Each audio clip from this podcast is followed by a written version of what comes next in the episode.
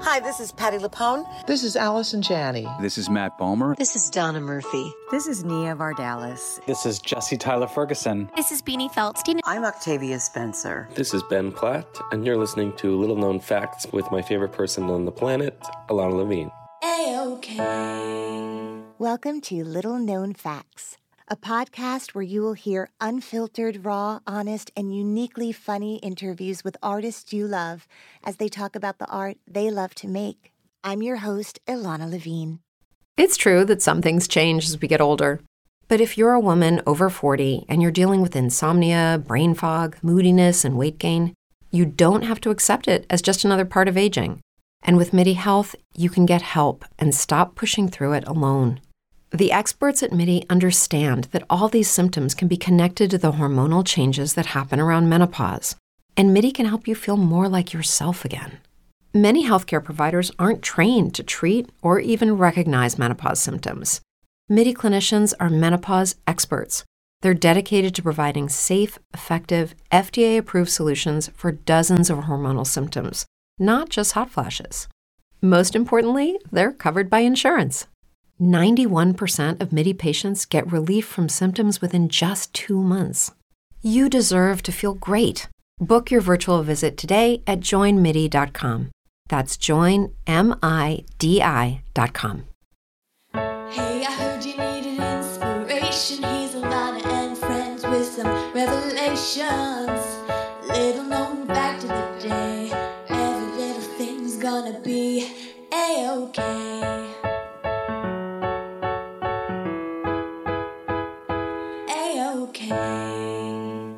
Little known fact about my guest today she had a dream of bringing a museum to the heart of Times Square in New York City that celebrated the history, the power, the passion, the glory of the Broadway show.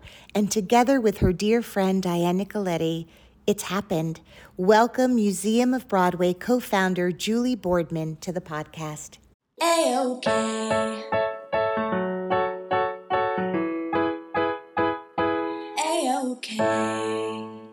Everyone, my guest today is the Tony Award winning producer, Julie Boardman.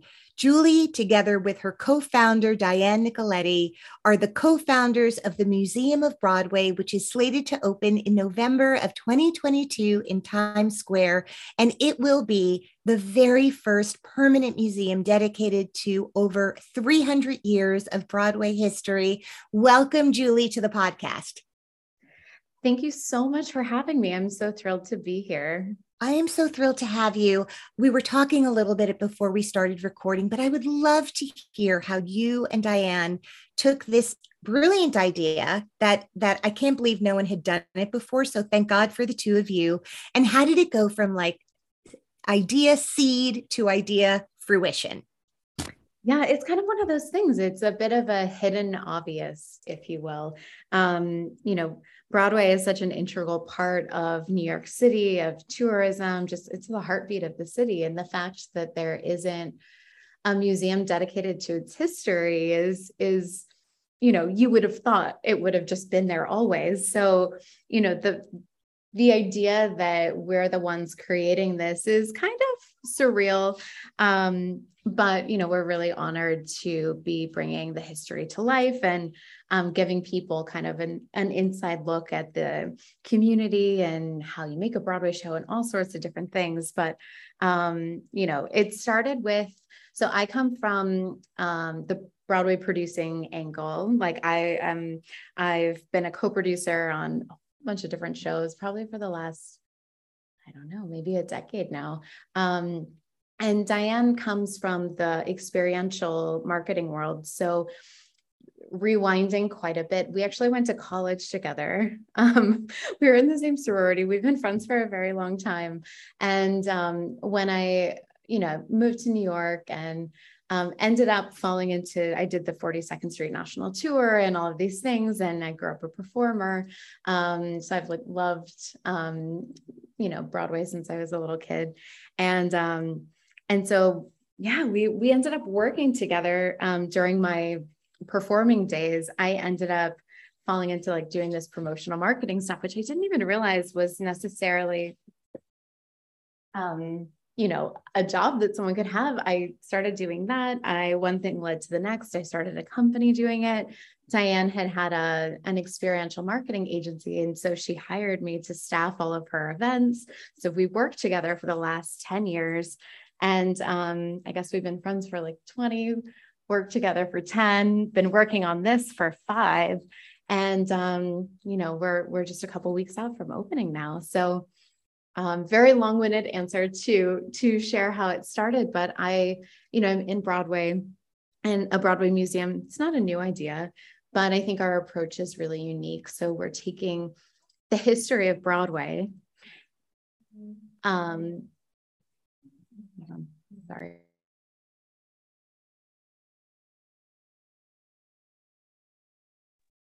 Sorry. Um so wait, sorry, I kind of lost my train of thought. Um,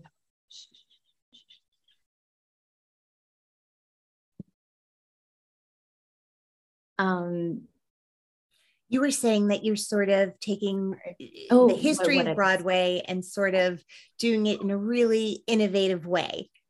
Yeah, so we're going to be taking the history of Broadway, um, starting in the 1700s all the way through to present day, um, and the way that we're telling the story is very focused around the idea that um, it's focused around the idea that you know we stand on the shoulders of those who came before us. So had all of these people not pioneered and broken ground, we we would never have the art form that we have today. So we um, you know, you walk through the timeline of Broadway, and when you get to a certain show, it comes to life around you. So it's immersive and Instagrammable and interactive and experiential. Um, so it's really taking, you know, it'll have costumes, props, set models, renderings, um, you name it. And then it, the storytelling is done in a way that is, you know, it's a hybrid basically between how people like to consume content today and a traditional museum. But this idea, when you say immersive, I kind of pictured, you know, the Van Gogh, that kind of immersive experience. I'm feeling that a little bit vibes when you talk about what the experience would be on your end. Is that way off or like slightly what you mean? Yeah, no, it's not way up at all. Um, we, when you get, as you walk through the timeline of Broadway, um, like I said, shows come to life around you. So you totally spot on um, you know, one of the rooms is about Oklahoma. And when you get to Oklahoma, you walk through an immersive cornfield where, you know, it feels like a bright golden haze on the meadow and the corn happens to be as tall as an elephant's eye and um, but we worked with different artists and designers in each of the rooms. So that room is actually the artist is anne-marie kulik who um, is, is an amazing painter that i found on instagram actually. And um, so she's painted this beautiful landscape um, of you know oklahoma and she painted it on a normal size painting. We scanned it in, uh, blew it up, and now it's wallpaper in the room. She came on site. She's from Virginia, and she painted over the top of it.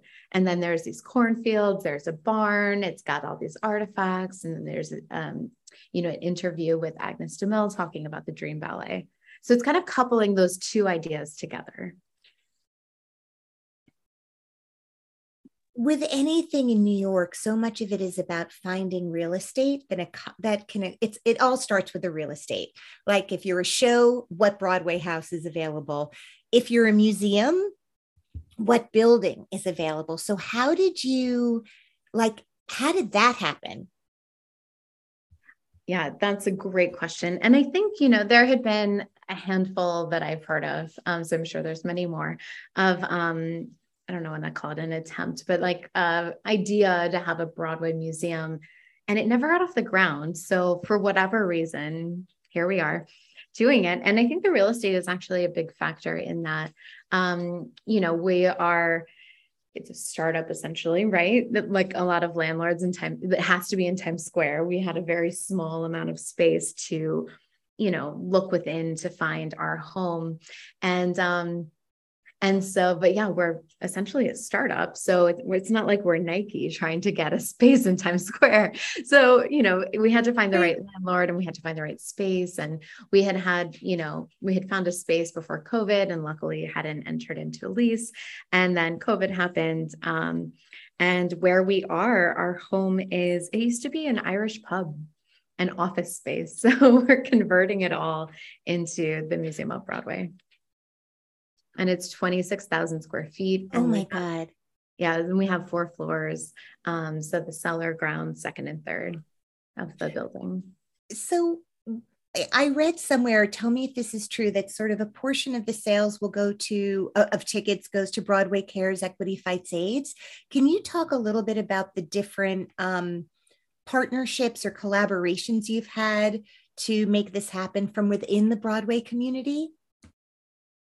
Yeah, that's a great question. Um, so when we first were developing the idea, we went around also because there hasn't been anything like this, you know, wanted to make sure that everyone was open to the idea of it existing because if no one wanted it to be we shouldn't have made it right? So we went around and we met with um, you know all of the theater owners the licensing companies broadway cares equity fights aids um, with the broadway league and the american theater wing. So we you know and and more and went around and just said hey this is this is what we're thinking to do. This is our background. This is why we're the people to do this. Um, you know what do you think? And luckily, I, I, had all these relationships already since I was working within the Broadway community. So, um, and a lot of the project actually is the community coming together to make this happen for fans and and for people in the community too. So. You know, I I know that when I even started this podcast, the idea of like can you be an actor and also have a podcast? People are really myopic and very interested in everyone staying in one lane. And obviously, for me, the podcast has been such an organic extension of my career. Um, and it sounds to me that this and all of the producing you've been doing, sort of the steps from performer, passionate arts lover, branding and sort of you know all of these different things. Were you always an actor who even when you were in a show were you like oh i wish they would ask me to like do the poster and sort of did you always have like a producer's hat on at the same time? Or is that something that developed later as you matured as a human being and and were aware of all your other gifts? Um yeah now i'm having to like think back. But um yeah, I I mean, I went to school for I was a, a music major, so ended with music industry. So that's like I, I we both went to the University of Southern California and my classes were all music, but then the business side of it. Um and marketing and classes like that.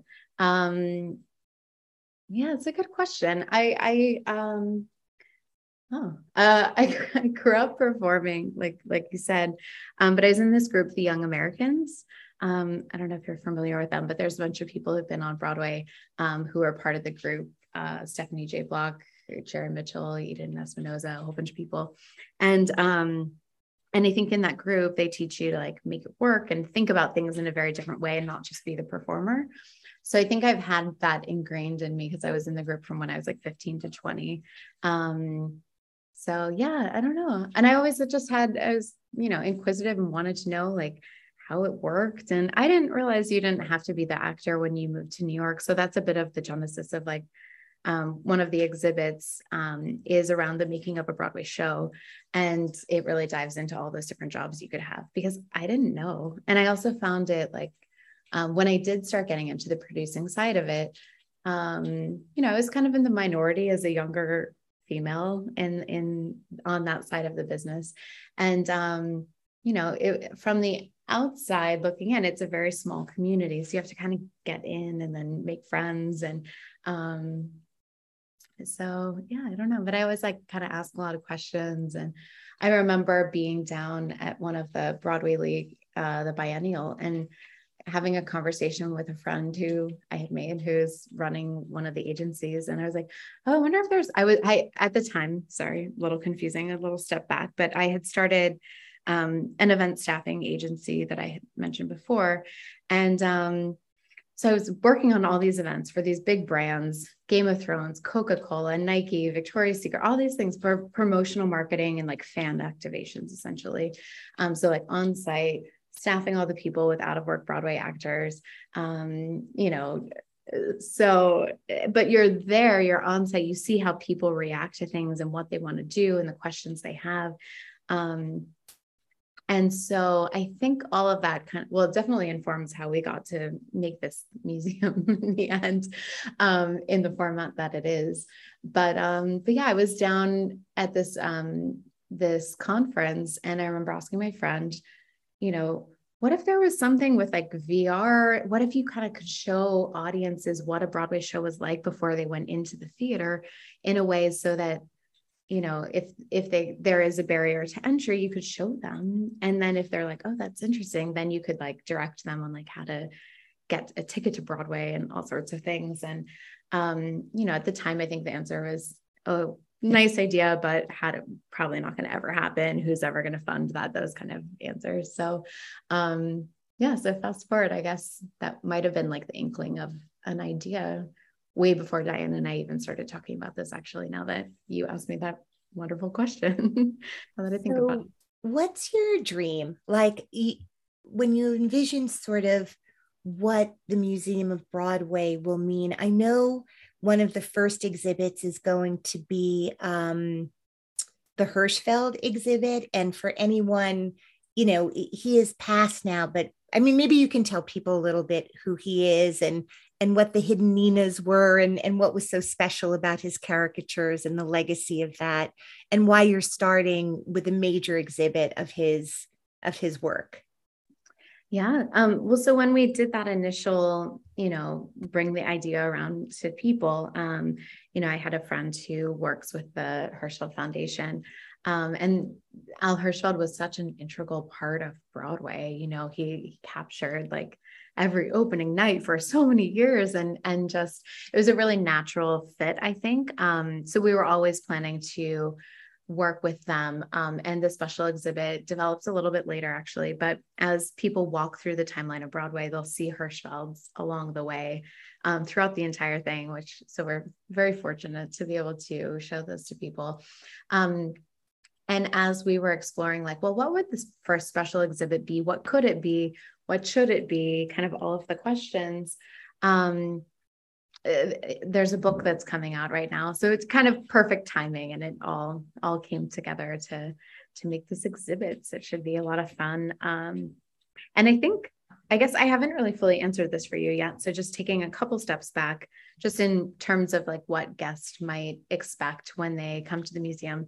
So there's going to be a gift shop that'll be open to the public with or without a ticket. Um, and it's going to sell merchandise from all you know, if there's 41 shows in the 41 theaters, we'll sell 41 different shows. Um, we've got we've got a line of Hirschfeld merchandise that's very cool. We've got um, you know a bunch of small businesses that we're supporting that get to have kind of like shop within a shop. Um, there's a lot of fun stuff in there. Um, the giant tony medallion um, we have so people can see that. You know normally it's stored all year until it's needed for the tonys so that's going to be fun. Um, and it's a so the museum is a time ticket and that's just to make sure everyone has a really great time. It's never too crowded. Um, good you know flow and guest experience is really important to us um, and so when you when you first start your experience, you start in present day Broadway. So it's everything that's currently running on Broadway that day. Then you go back in time. It says, let's start at the very beginning. And you go back, you go through these doors into, we call it the map room. And it's the history of the theaters. So they started in the financial district. How did Times Square and Broadway become what they are? Most people have no idea that it started downtown. And I just think it's really fascinating. So um, through about a three and a half, four minute video through projection mapping onto this deconstructed cityscape, it comes to life before your eyes. Um, and again, I said it's like from the community, right? So Julie James has done the voiceover, Jen Tepper curated the content. Um, you know, it's it's really bringing it all together. The Broadway Sinfonietta recorded this like beautifully scored. Um, Macy Danielle, like uh, Daniel recorded this um, like uh, scored basically like taking give my regards to Broadway and like stylistically going through all the years to get us to present day. you hear ragtime, you hear like it, you morph through all of these sounds to get to a more contemporary musical theater sound. Um, but the whole thing is done to give my regards to Broadway. I love it. I'm so mad. I'm so mad I didn't join you and Diane in doing this. I feel like it would have been the dreamiest, dreamiest job to kind of figure out how to help people globally celebrate this thing that we love so much. But I'm glad you guys did it. Yeah. And I can't wait to observe it as as a an audience member of the museum. Um, so as you go forward, so obviously you're like it's whatever is happening in the Broadway theaters on that given day and and yeah. as shows rotate in and out of a theater i guess so will your so will what is experienced in the museum change right? Like it's going to be this ongoing experience in that way.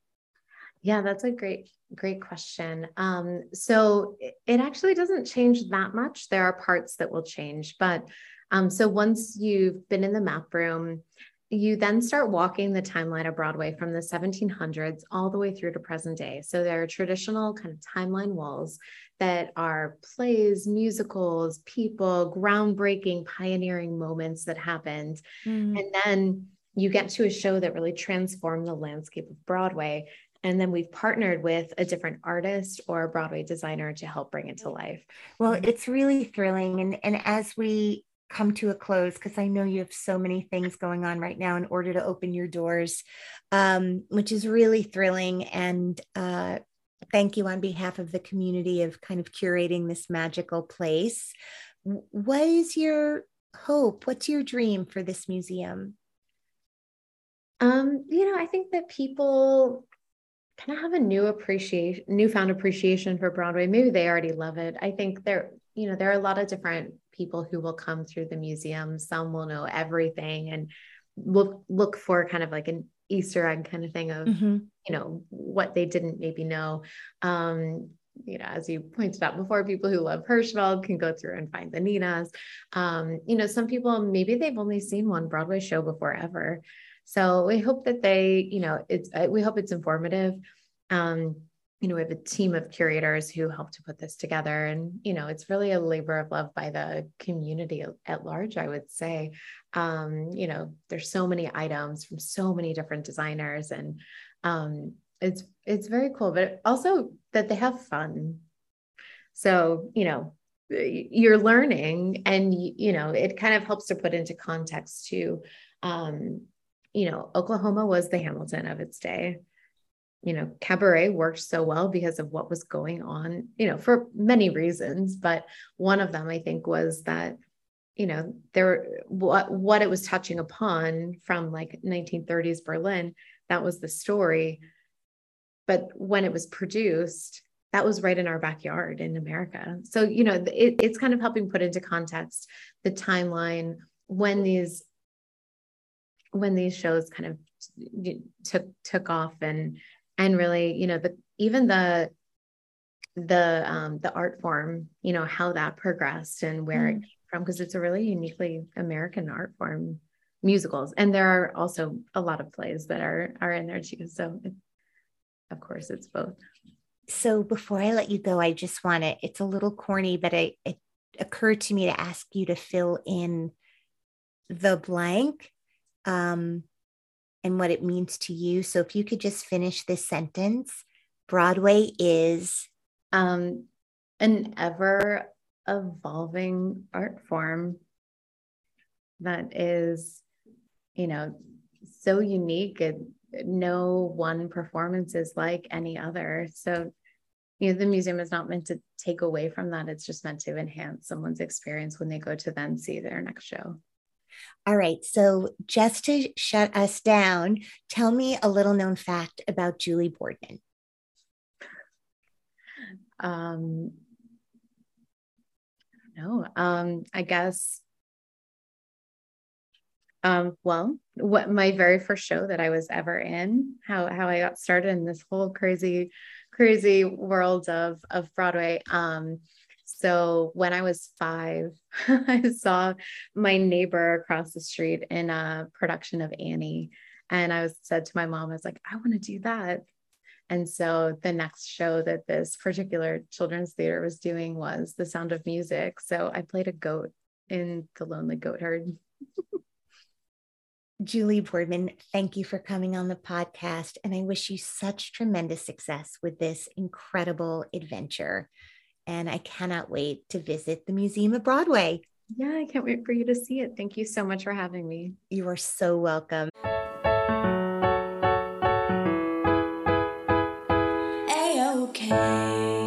Hello, listeners. I just saw a beautiful play at the Atlantic Theater Company. It's called The Far Country, and it is running until January 1st, 2023. So you have a few more weeks to get there and see this play that the New York Times describes as an artful examination of the emotional price of immigration. It is directed with sensitivity and, and beauty by Eric Ting, and the play really meditates on what it is to be an immigrant, what it is to hold on to your identity as you try to assimilate into American culture. And it really speaks to and teaches us about what's called the Chinese Exclusion Act, a really brutal brutal part of American history that I certainly didn't know enough about. And I'm so grateful to the playwright and to this play for its beautiful, beautiful performances, stunning, stunning design, um, and just one of these intimate plays that is just um, a pleasure to watch because you absorb this incredible language and these incredible performances. And I really encourage you before it closes, go see The Far Country, another extraordinary production at the Atlantic Theater Company. One more thing I keep getting emails asking how to donate to the podcast. First of all, thank you in advance. You are the kindest humans. Just go to littleknownfactspodcast.com slash donations. That is where you donate. Thank you from the bottom of my heart.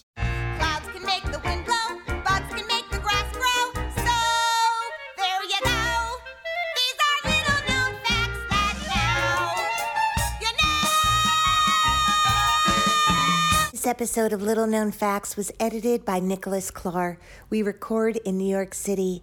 The Little Known Facts theme song was written and recorded and sung by Georgia Famusa with backup vocals by Caleb Famusa. Thank you. Pulling up to Mickey D's just for drinks? Oh, yeah, that's me. Nothing extra, just perfection and a straw. Coming in hot for the coldest cups on the block.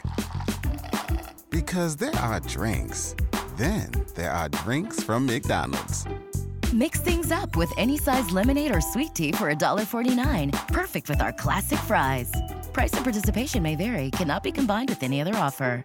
Ba da ba ba ba.